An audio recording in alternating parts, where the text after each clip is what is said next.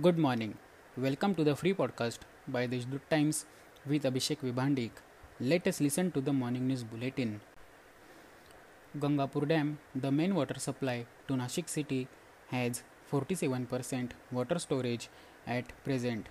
Similarly, Nashikites will not face water shortage crisis this year as they are also getting water from Gautami and Kashyapi dams.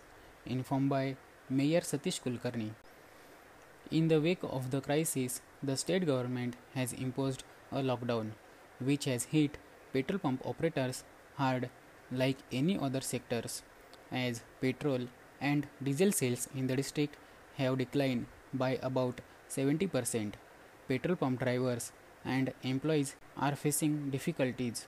After the announcement of the stricter curbs, there was an initial relaxation in petrol pump restrictions.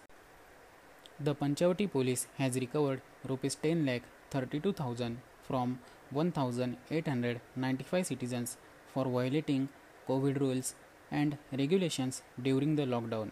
It acted action against those individuals not observing social distancing, not wearing masks, and also against commercial establishments keeping shops open longer than as usual.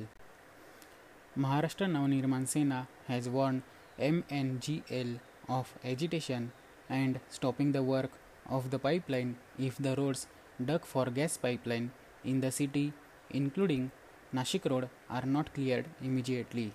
MNS gave a memorandum to Nashik Road Divisional Officer of Municipal Corporation Sanjay Gosavi in this regard. These are some of the main news. For more news, visit deshdoot.com. Have a good day.